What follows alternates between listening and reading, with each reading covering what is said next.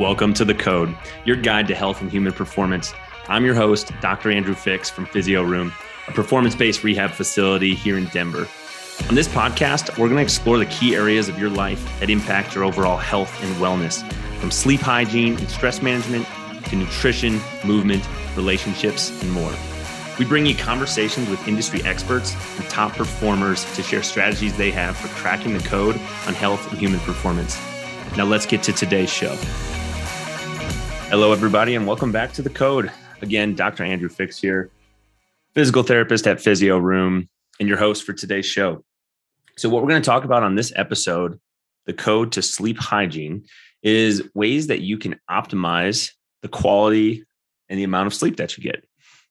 You know, I think it's a shock to nobody that sleep is probably the most important thing uh, in our life. If we don't get enough of it, pretty much every major function of our body is going to suffer. And when we do get enough, I think all of us can feel the difference in in how we perform and how effective we are throughout the day, whether that's mental clarity or physically being able to perform in the gym or something like that. Before we dive right in and start talking about tips and ways that you can optimize your sleep, I just want to remind everybody no matter where you are or how you may be listening to this show, we really appreciate you taking the time to tune in, whether you're on your drive, whether you're you're at your home or or something else on a walk. Uh, we really appreciate you taking the time to listen to this and hope that uh, you're able to pull some value from it. Okay, you guys. So what we're going to talk about on this show, um, if you want more information, uh, I'm going to refer you to one of the best books that I've ever read. Uh, I read this book in, in 2020. Uh, it's called Why We Sleep. The author's name, Professor Matthew Walker, PhD, uh, he is a uh, English scientist, professor of neuroscience at the University of California, Berkeley, and um, he has done extensive research and study focused on the impact of sleep and what impact that has on human health. Okay, so uh, in no way am I going to be able to, you know, read you read you the whole book on this show, but if you want more information or you want to dive into more applicable tips on these things that we go through, I would absolutely recommend that book to any and everyone um, whether you listen to it on audio, whether you read it, whatever. Phenomenal, phenomenal book.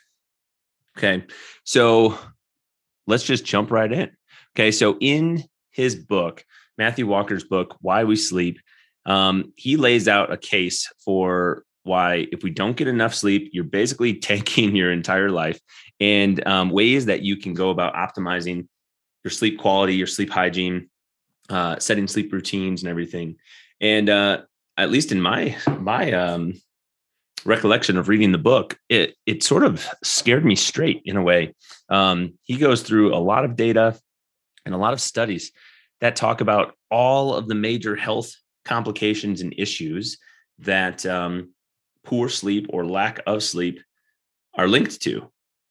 I mean, and I'm going to list off some of these things things like cancer, all different varieties, weight gain, diabetes, cardiovascular disease, um, you know, fertility complications, struggling to get pregnant, uh, repeated illnesses, having just a weakened immune system, damage to your DNA, and just quite frankly, uh, the list goes on and on. Uh, one of the ones that you know sort of scared me the most is the links to dementia and Alzheimer's. Um, that's something that you know runs in my family, so I want to do everything that I can to try and prevent prevent that from being something that I have to or my immediate family has to deal with in the future? Well, one of the easiest ways is to get enough sleep.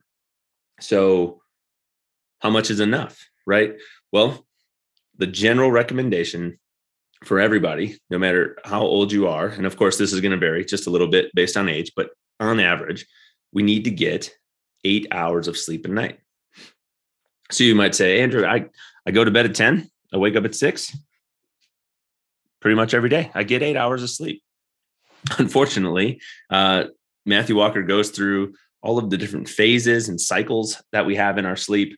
Um, you know, REM sleep, non-REM sleep, and just that process, falling asleep, waking. Unfortunately, the amount of time that you spend in bed that you think you are asleep does not equal or correlate to the amount of time that you actually sleep.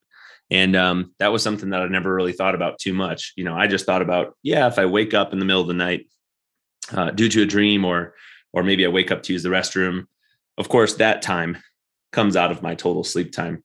But there are other periods throughout the night too that we may not even know we're not getting sleep, but we're actually awake and you may not even be aware of that. So, what I've noticed is um, this increase in the uh, increase in the usage or increase in the, the number of people that I see having things that uh, that will call wearables, things that you can wear to help track your sleep quality, track your sleep um, performance. Things like uh, the brand Whoop that I wear on my wrist, and this is the reason that I started wearing it. I I read this book and I said I need to buy something that's going to help me track my sleep because the watch that I own doesn't do that. Um, the Oura Ring is another one that I see a lot of people wear. Those two are both very popular, um, and I think a lot of people will maybe use their Apple Watch or, or something else. I know there's apps on your phone that you can use for this, but I would recommend using something because I totally subscribe to the idea that what gets measured gets managed or what gets measured gets improved, however you want to say that. And I don't think I ever took a hard enough look at my sleep quality and my recovery until I started actually tracking it with some some form. Okay, so we need 8 hours of sleep. You don't get the amount of sleep that equals the amount of time that you spend in bed. It's always going to be less. On any given night, I tend to find, you know, if I'm in bed for eight and a half hours, well, I probably only slept for seven hours and 15 minutes or something like that. Last night, I went to bed a little bit later than I normally do, but still woke up at about the same time. I only got six and a half hours of sleep, less than than my average. My average has been sitting above the above the seven, um, right around that seven fifteen range. Um, and that seems to be i mean that's the number that i've been shooting for because i was lower than that before i started reading uh, reading this book wearing the whoop and um, i've been trying to put some of these tips we're going to go through into place in my my own life and um, it's challenging my recommendation to you as we go through these tips is not to put uh, try to accomplish all of these things at once but just like building any sort of habit you know start to start to build a habit of one of these if you're not already doing it when you have that firmly established, move on to another one. But oftentimes you try to bite off more than you can chew, it it becomes harder to accomplish. So I would just recommend, you know, the domino effect, knock one down, move on to the next, move on to the next, move on to the next. But let's uh let's do a little summary of of Matthew's book, um, Dr. Walker's book, and give you some tips and ways that you can optimize to create a strategy around your sleep and optimize your sleep hygiene and performance. Okay, one of the biggest things that you can do, there's gonna be 11 or 12 of these tips, but uh, one of the biggest things that you can do is set a sleep schedule for yourself. Try to have a similar going to bed and waking up time on all days of the week, not just weekdays. You know, I know a lot of us, uh, we know that we can't make up for lost sleep time, but that doesn't mean we still don't try, right? Um, you know, we try to sleep in a little bit more on the weekend or something like that. One of the things that can help your body set up its routine is having a consistent time. And that's probably the number one priority that came out of his book is have a regular sleep schedule and stick to that on all days of the week. And, um, you know, adjust your lifestyle accordingly to be able to stick to that schedule. Um, it helps you make sure you get tired at the right time. Your body's clock just gets gets normalized. Okay. Now, I'm not sure if you're a morning exerciser, afternoon, evening. Another one of the recommendations is to keep your exercise time of the day further away from the time that you're going to be going to bed. So obviously, we want you to exercise. I would totally recommend it, whatever type you subscribe to, but try to keep it no closer than two to three hours before you go to bed, just because it's going to stimulate different types of energy systems in our body that are not the same as what we want to be effective uh, when we're trying to go to bed. Okay. So, exercise, just keep it away from when you're trying to go to bed. Um, as I'm recording this episode, let me take a sip here. I'm having a cup of coffee. So, that's going to directly contradict with this with this uh, next bullet. However, um, caffeine and nicotine, something that we should avoid. Things that have been linked, and um, studies show that they disrupt sleep quality. Whether that's soda, tea, coffee, you name it, even even things like chocolate that contain caffeine. These are, of course, stimulants. They're going to keep keep your uh, your brain active and keep keep you from getting quality sleep. Even if you fall asleep, um, the brain activity that you have is going to be a little bit higher from having consumed these things. Um, so everybody has a little different uh, effect of those. You know, some people are faster metabolizers or slower metabolizers of caffeine than others. I remember, you know, going to weddings and things. Uh, coffee is often served with the uh, with the dessert, with the cake at the end. And I remember watching my dad be able to just drink coffee nine o'clock at night. We come home, he goes, boom, right to bed, brush his teeth, goes to bed. I'm like, how do you do that? Um, I didn't really start drinking coffee myself until after, uh, like after I got through high school. I was in college. Actually, I was I was really mostly out of college. I was in my first job, and um, you know, it was available in the in the clinic that I was working in and that was really the time that I started drinking coffee.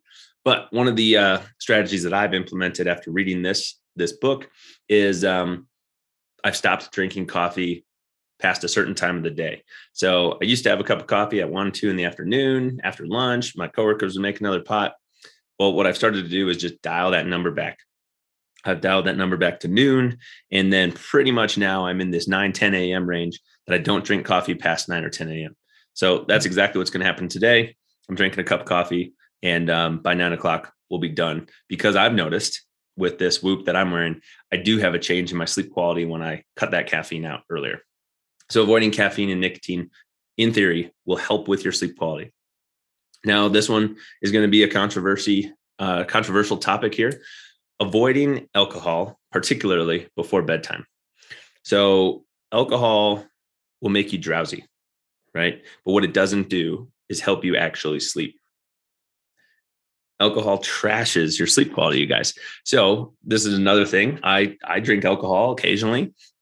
Is another thing that I've started to do and tried to be more diligent of since reading this book and focusing more on my sleep quality is if I am going to drink, you know, drink earlier in the day, have it have a drink with lunch or something like that, um, as opposed to right before bedtime or following dinner in terms of sleep quality, avoiding the alcohol before bed is going to help your sleep quality. And I've directly noticed that. Like I have, I have noticed that um, without a doubt that that impacts the quality of sleep that I get. Uh, this has probably been of the tips that came out of the book. Um, this next one, one of the ch- most challenging things for me, just because of how I have my schedule set up, uh, the time that I see clients till in the day, and then the time that I end up getting home winding down and um, you know going through my following work routine eating dinner and everything is to help your sleep quality you want to avoid larger meals and beverages later in the day like close to bedtime so um, eating a heavy meal that your body's going to have to spend time and energy digesting it's going to take a few hours will disrupt your sleep quality um, and then on the fluid side right well of course the more you drink later at night the more you're going to have to wake up and possibly use the restroom. And that's going to disrupt your sleep quality as well. So what I'm not advocating for is, um, you know, not being hydrated throughout the day, but you may want to front end load that hydration rather than rear end load it so that you, uh, you're able to get to bed, fall asleep and not have to wake up multiple times throughout the night to, uh, to use the restroom and don't have your body having to digest that large meal right, uh, right when you're trying to go to bed. Okay. So that's been a challenge for me. I'm starting to make some changes in my daily schedule in order to try and accomplish that one um, so that I can see my my sleep score on my my app go up a little bit. So this is something, this next one that I've never really been able uh, to do very well. Uh, maybe it's just kind of a high strung person or something. But um, I know a lot of my friends will take brief naps, little power naps throughout the day. And, um, you know, for supplementing your sleep and your energy, naps are great. However, you may want to avoid trying to take them too late in the day so that they don't disrupt your actual sleep um, in the evening. So, depending on, you know, if you live like a relatively normal, you wake up in the morning, you go to bed at night when the, the sun is rising and stuff, um, routine, uh, just try to keep those naps, you know, three, four in the afternoon prior to that, because the later you put those naps, the more it may impact your sleep quality throughout the night and make it harder for you to fall fall asleep um, having a sleep routine. So this is the next tip. Leave yourself some time before bed to have this sleep routine and go through this winding down period. what's really hard for our body to do is go from being like on on on you're working you're you know you're you're doing things and then come home and boom lay down and expect your body just to shut off and go to bed. That's tough for us to do. You want to have a little bit of a routine. Um, one of the things we often talk with clients about at physio room is the um, parasympathetic or down regulation effects of tissue mobilization. So, what I mean by that is utilizing things like foam rollers or a massage gun or something where you are mobilizing out tissue can have a down regulatory effect on our on our nervous system and help you kind of wind down before bed. Okay. Um, so give yourself some time to go through a little sleep routine. Um, whether that's you know journaling or reading a book or whatever that might be that's going to help you fall asleep Okay. Let's start talking about temperature a little bit. So, this is one of the things that can impact your sleep uh, big time. You probably already know this. If if you've ever slept in a place where you either do have air conditioning, you don't have air conditioning, or heat and whatnot, your sleep is affected by the temperature that you find yourself in. So, body temperature, especially things like taking a hot bath prior to bed, can help you. Um, actually, it's sort of contradictory, but it can actually help you decrease your body temperature when you actually go to bed.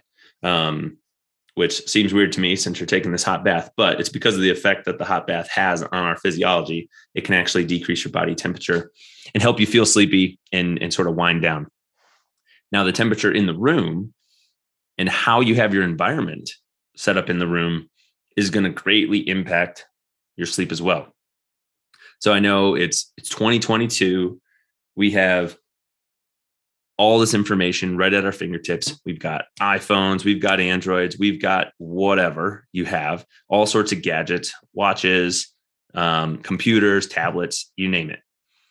Unfortunately, these things disrupt our sleep quality, right? So if you can have your bedroom or wherever you're sleeping be gadget free, you know, like we don't have a television in our bedroom. We used to, and we used to, you know, watch that television and watch an episode of something or watch a sporting event and then turn it off and try to go to sleep.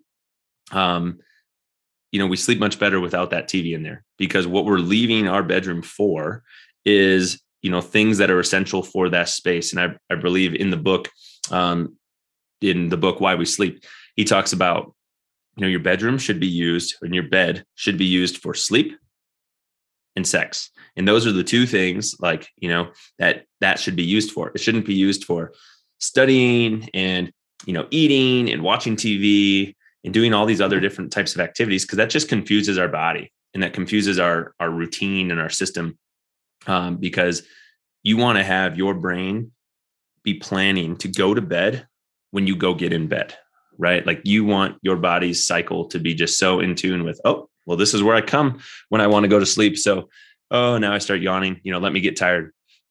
As for the gadgets, um, I know a lot of us utilize our our phones for you know our alarm and things waking up. Um, I actually charge my phone in the bathroom next to next to uh, our bedroom, not on the nightstand right next to my bed. I'm real old school. I still use an alarm clock radio. Um, I've used that ever since I was in like middle school or high school. It's the exact same one. It's moved with me half dozen times. But the reason I do that is so that I don't have my phone right next to me um, all night long. So even if I turn it on silent or something, I don't want that phone right next to me because then if I wake up in the middle of the night, it's sitting right there. And um, it's just like, you know, begging me to check to see if there's any sort of notifications or anything like that. I just try to take that urge away and and I keep that phone away from me. Now, if you do use it for an alarm i don't know if you're a, a, light sleeper like me but if if my phone was sitting in in the bathroom that's you know only probably 10 feet away from where i'm sleeping i'm still totally going to wake up when that goes off so that wouldn't uh, wouldn't deter me from that that would be a recommendation i have for you is try to keep the the screens the laptops the phones the televisions out of your sleep um, winding down routine. You know, if you can sort of start to put those things away an hour or more prior to going to bedtime, the studies will show that you're going to have a better time falling asleep compared to people who just scroll themselves to sleep. Right? You're disrupting the um, you know the secretion of our sleep hormones things like melatonin that are going to help you fall asleep and you're you know, you need that. You need that sleep pressure to help you fall asleep. Um, now, speaking of the environment that we're sleeping in, you know, what about the temperature? We were sort of talking about the temperature. Um, having a dark, cool environment is going to be optimal for sleep quality. I believe I remember in the book um, the number 65 degrees Fahrenheit. That is 65 degrees being, you know, what's uh, optimal for sleep. Um, you know, our in our home that we live in now, the heat really rises, so we keep our temperature actually a little lower than that because on the second floor where our bedroom is, it's noticeably warmer than what the thermostat downstairs says. Um, but having that cool space where you're able to, you know, not be sweating throughout the night, your body temperature is going to rise while you sleep, right? So you want to try and have that room be a little bit cooler to help you out with um, with your quality. So 65 degrees, and then the darkness, right? If you have room darkening shades or something like that, that is great. If you don't, I would highly recommend uh, investing in a basic one that fits comfortably sleeping mask.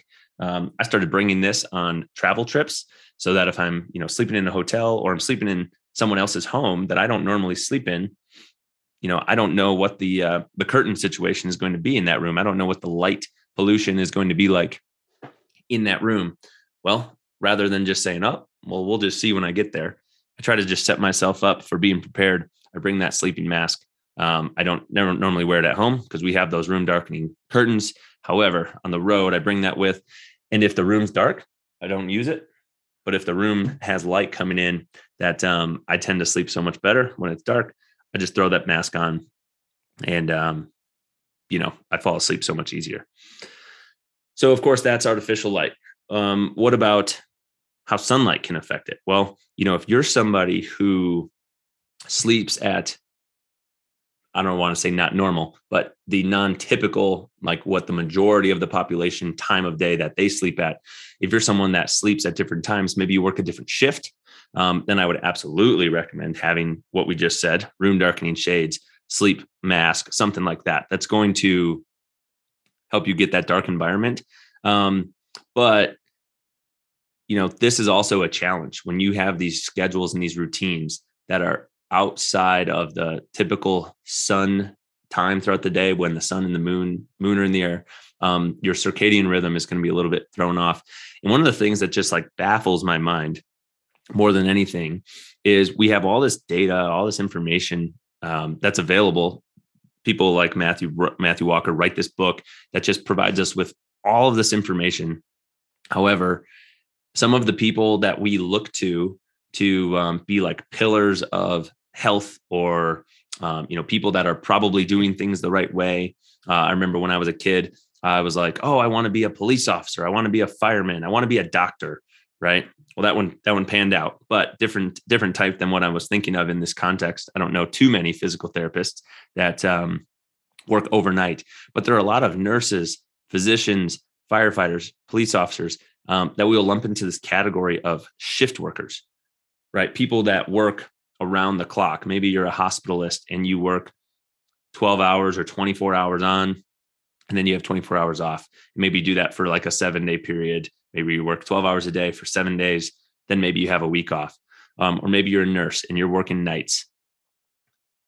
All of the things that we were talking about at the very beginning of this, the the cancer, the, the dementia, the weight gain, like all of these things that are negatively impacted by lack of sleep show up in in these populations unfortunately. One of the things that like wreaks havoc on our sleep quality and on our life the most are like these jobs that um, you know require us to work at all times of the day. And one of the best things you can do if you have the ability um, to to get yourself out of that schedule and out of that routine i would totally recommend it um, because a lot of negative health effects are seen in those types of situations um, now, not everybody has the ability to do that. Um, I know those jobs are important and they're required, and they they help the rest of us, you know, be able to, um, you know, what if you're in the hospital? Well, of course, you would want someone helping take care of you overnight, or you know, you you may not be able to control if if something happens and maybe your, you know, your home catches on fire. Well, whatever time of day that is, you would hope somebody's going to arrive to help you out with that when you call the uh, the fire department. But as it relates to this conversation, sleep quality and shift work do not go hand in hand, right? Like these are things that um, that we can control to some extent, and um, if you have the ability to break out of that, I would uh, I would recommend it. Now, for everyone else that is sleeping at you know when it's nighttime and awake when it's daytime, trying to get some regular sunlight exposure throughout the day can actually help your body get sleep quality. So I believe in the book they recommend 30 minutes a day of sunlight. Now that would just be good anyways, because I believe getting outside is great for our health.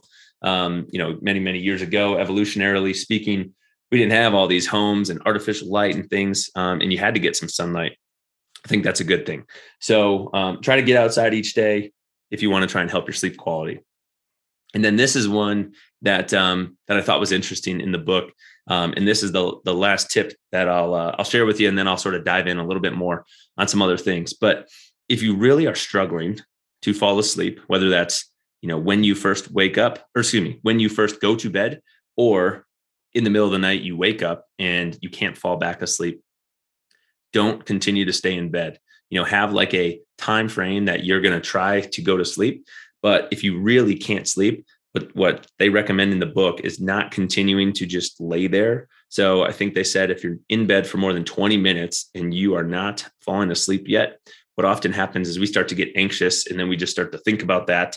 And um, and then it just makes us even harder to fall asleep because we're trying so hard to fall asleep. So they recommend getting up, getting out of the bedroom, go do something in your house, preferably, you know, that doesn't contradict some of the things we said before. I wouldn't recommend going and get on your phone um, and then having the light impact you. But maybe that's go read a book. Maybe that is just go for a a gentle, light kind of walk. Um, you know, you don't want to do too vigorous of exercise, but something that just gets you out of that anxious state of trying to fall asleep so hard and I can't do it. And then when you start to feel sleepy, maybe you start to yawn, then go back to bed in the bedroom and try to fall back asleep. Um, so that's what they would recommend in the book. So we're going to talk more on this show on episodes about nutrition and things. So let's just talk about how nutrition and obesity, one of the things that um, poor sleep quality has been shown to impact being more likely to to suffer from obesity, be overweight, and how how that's impacted by sleep. So the the major thing that comes to mind for me in talking about that is just how whether you're getting proper sleep or not is going to impact our satiety hormones or our hunger hormones um, throughout the day. So, um, if you're familiar with these terms, leptin and ghrelin are hormones within our body that help regulate our appetite. When we're getting poor sleep, it's going to throw off the ratio of those hormones in our body. So, leptin is the hormone that decreases or suppresses our appetite, and ghrelin is the one that increases it. So normally, you know, you would eat some food, you would start to feel uh, feel full. Leptin's going to be secreted. You're going to start to uh, suppress that appetite, appetite and decrease your hunger. When you're starting to feel hungry, ghrelin is going to be a little bit stronger, and you're going to, you know, be driven to eat. Well, when we don't get proper sleep, our ghrelin levels rise our leptin levels drop and we are less able to control from a hormonal standpoint that hunger right? So i know a lot of people in the industry that i work in that's very involved in fitness and everything a lot of people that are going through lifestyle changes whether that be dietary or exercise people have goals of um, you know physique whether it's a fitness show or something like that or goals of just losing weight. One of the simplest things that you can do to help you indirectly is get proper sleep. And I know a lot of times in those situations, that's not the first thing that people focus on. You know, they focus on, ah, I got to wake up early. I've got to get to the gym before I start my work day every day. Or I've got to pack my gym bag. And as soon as work's over, I go to go to the gym, get my workout in. Well, if you're not getting adequate sleep, that may all be for naught. Now, I'm not telling you exercise is not important. It's really important. But all of the professional athletes that we watch on television and whatnot, I can tell you that um, they are probably putting a much higher emphasis on sleep than than we do in our normal lives because without it, their performance is going to suffer. And um, generally speaking, you don't see too many of uh, professional athletes in in an obese situation. Now you see people that are heavy, offensive linemen in football, um, people that um, are in weightlifting sports, weight class sports. Um, of course, there are larger people, but they're really strong. They're really athletic. This is different than what we're talking about. Um, so, from a weight management standpoint and a hormonal standpoint, getting proper sleep quality is going and sleep performance is going to positively impact you. Whereas if you're suffering on that, it's going to be an uphill battle to fight against the hormones in our body and uh, and still be able to manage that. Um, so again, I would highly highly recommend the book Why We Sleep to virtually anybody.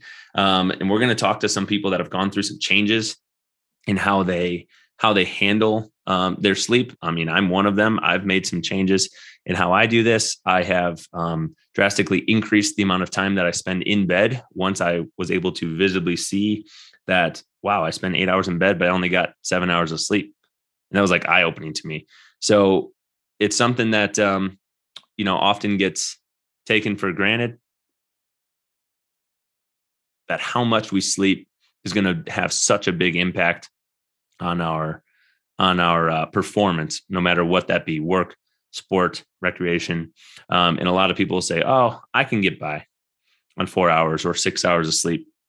But the data would suggest otherwise. You may be getting by but you're not performing optimally and that's what this show is about right setting you up for success and helping people create strategies to perform optimally. So, again, this is the code to proper sleep hygiene. We went through some tips that come directly out of that book, Why We Sleep. Go read it, go listen to it, start to implement these things in your daily life and nightly life so that you can start to optimize your sleep performance and reap the benefits of higher performance as a result. Thank you guys so much for listening. Again, I'm Dr. Andrew Fix with Physio Room, and we'll talk to you next time.